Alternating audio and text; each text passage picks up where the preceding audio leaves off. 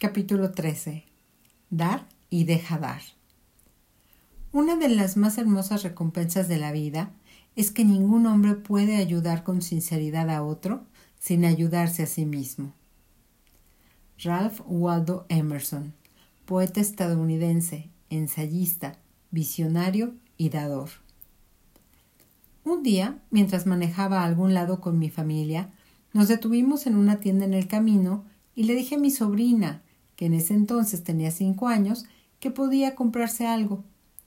Llegó a la caja registradora con un paquete de seis tic-tac y usando su encanto logró que se lo comprara, en lugar de decirle que los devolviera y solo tomara uno.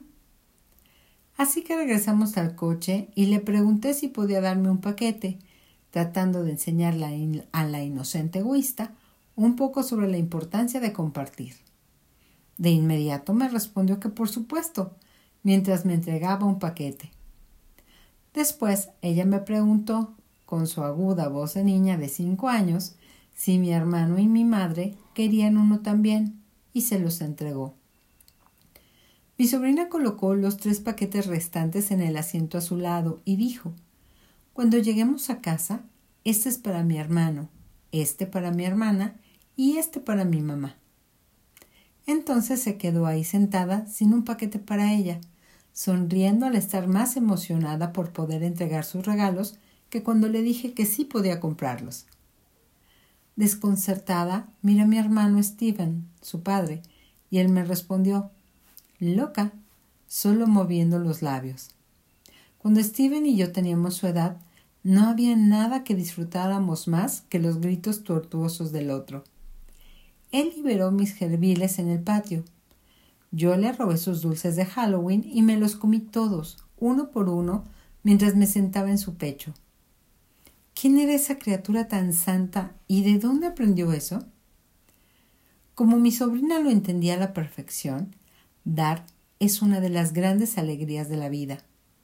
También es uno de los gestos más valientes y poderosos que hay.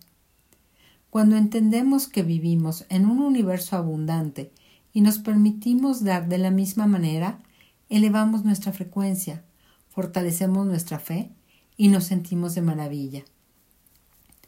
Así nos colocamos en ritmo y en una posición perfecta para recibir cosas aún más grandes de regreso. Cuando tenemos miedo, nos aferramos a lo que tenemos porque creemos que no hay más allá afuera. Pellizcamos la energía, nos da miedo compartir nos enfocamos en la escasez que deseábamos evitar. Vivimos en, en un universo de dar y recibir, respirar y exhalar, vivir y morir, apestar y maravillar. Cada uno depende del otro y cada uno es relativo al otro. Cada acción tiene una reacción igual o mayor, así que mientras más des, más recibes. También funciona al revés. Tal vez estés pensando, eso no es verdad. Conozco un montón de desgraciadas que no han hecho más que tomar y nunca han dado nada, nunca. Recibir tiene una energía muy distinta a la de apropiarse de algo de manera egoísta, así como aferrarse tiene una energía diferente al dar. Aferrarse y tomar nacen del miedo y la necesidad. Dar y recibir están llenos de gratitud y se entregan al flujo del universo. Conozco a alguien a quien diagnosticaron con esclerosis múltiple y le sugirieron que diera 29 cosas en 29 días como parte de su tratamiento. Al inicio no hizo caso, pero cuando su situación empeoró, por fin decidió darle una oportunidad. Primero llamó a una amiga enferma para ver cómo estaba. Después, poco a poco, Empezó a dar cosas día tras día. Sin darse cuenta, empezó a sentirse más emocionada y divertida. Al día 14 se sentía mucho mejor físicamente. Su negocio mejoró y comenzó un blog para empezar un movimiento en el que ella y miles de personas regalaban cosas a diario. Su blog la llevó a escribir un libro llamado 29 regalos, que llegó a estar en la lista de los más vendidos del New York Times. Si quieres atraer cosas y sentimientos buenos a tu vida, Manda maravillas a todos a tu alrededor. Aquí hay unas buenas opciones de cómo entrar al flujo de dar y recibir. Si no lo has hecho aún, vale, número uno, si no lo has hecho aún, escoge una o dos causas que tengan un gran significado para ti y dales un poco mes tras mes. Dales tanto tiempo o dinero como te sea posible, pero hazlo constantemente para que se convierta en un hábito y parte de quien eres. Incluso donar 50 pesos al mes cuenta. Número 2. Dale una de tus cosas favoritas a alguien a quien sabes que le encantará. Si puedes, hazlo sin que sepa quién se la dio. Número 3. Deja 10 pesos más cada vez que dejes propina. O 100. Número 4.